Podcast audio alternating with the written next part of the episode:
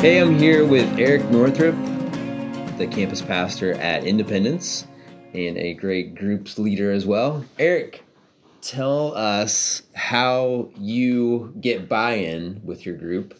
And so, just a common vision for everybody so you're on the same page and working together towards a common goal.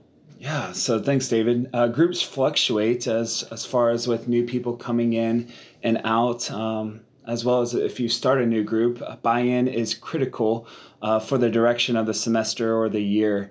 And so, one of the, f- the first things that I do, uh, first weeks, is just ask a simple question. Um, you know, usually that night will be fellowship, um, but then this one question. The question is, is what makes a great community group? And it's not a teaching. It's not something that I'm going to list five things uh, and they're just going to hear from me. I'm going to open it up to the floor and then just have a whiteboard and record uh, everyone's answers. Um, and so let people answer. You know, obviously, we said uh, that one of the goals for community groups or success is if everyone talks. And so I want to hear from everyone. Um, but some typical answers that people will say is consistency, you know, um, that we need people to show up. Um, people care that it's fun, people care that it's safe. Um, people will say that we want to share life with each other. We want to know you, uh, be friends with you, not just come to a meeting. Other people will say we want it to be encouraging. We want to leave here um, loving Jesus more. Some people say, hey, prayer is extremely important. We want to pray for each other. Others might say that we want to be true to God's word. Uh, we want to point people to Jesus.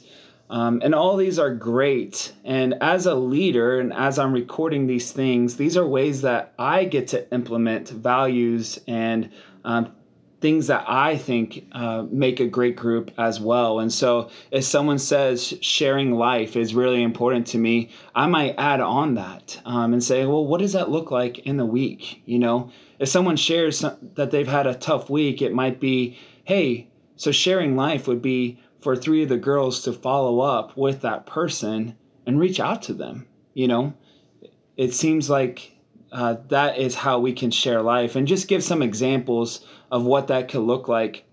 And here's one of the key things, and just my experience is when you open the floor to people and you ask what makes a great community group, usually what they say is what's most important to them. Here's a common example, or here's an example. Uh, one of uh, groups I led, this lady, young lady, said, "Trust is a very uh, important thing for me of what makes a great community group." And I asked the person to explain a little bit more, and she said that what is shared stays in the group. And I was like, yes, that's very important. And as I've gotten to know this this young lady more, I've realized in her life, her life is marked with a lot of betrayal from her close friends, whether it's in high school or college. And so she naturally doesn't trust people. And so, as a leader, as you're taking these things, uh, just remember who said what, because oftentimes that's going to be very important to them. So you're you're writing it down on a whiteboard or a piece of paper or something, and then um, drawing attention to to specific particulars then. Totally. And giving them ownership and something that hey this is a group activity this isn't just eric. So it's really important to get that buy-in. And then at the end once you know you know we kind of just write some words down for about 10 minutes i will summarize the meeting. I'll i'll look for patterns of what people are saying and then i might circle three things. Um, and so for me i'm personally looking for sharing life with one another. I'm looking for the gospel. We're going to be true to God's word because this isn't just something, hey, pat on the back, you know, try harder. No, we want to point people, direct people to the hope that we have in Christ. And so I'll circle two or three things um, and then just call them to something greater than themselves. Uh, this was a group activity, and so we all, you know, designed this ourselves. And then I'll just kind of say, hey, can we commit to being about this in our group? Um, and oftentimes, I will get a lot of buy in with that. It sets the expectations, I gave them ownership, and that really sets the tone for the rest of the semester. So, will you do that each semester then? maybe not each semester, but definitely in the fall. Um, if our group changes a lot, you know, I might do that each semester. Mm-hmm. Um, but it's just a good reminder of like, hey, what are we actually committing to? And then let's commit to each other with this. One of the the visions for uh, whatever group I lead is First Thessalonians two eight, and it's Paul's just heart uh, for his people, and he says, being uh, so affectionately desirous over you, we were delighted to share with you not only the gospel of God, but our very lives as well. And that's what I want to get people from our church to buy in that yes, we want to share the gospel, but we want to share our own lives yeah, as well. Great. And then how do you, as far as keeping that in front of the group, like how do you remind people of that or?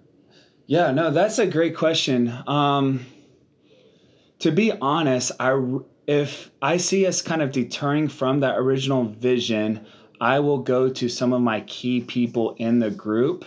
Um, and I will ask them, hey, when we go off on a tangent about some theological issue, I'm not saying that's bad, but how can we re- redirect it to what matters? How can we make it applicable to here and now um, versus we just spent 30 minutes of our 45 minute time just talking about something that is actually more confusing than helpful.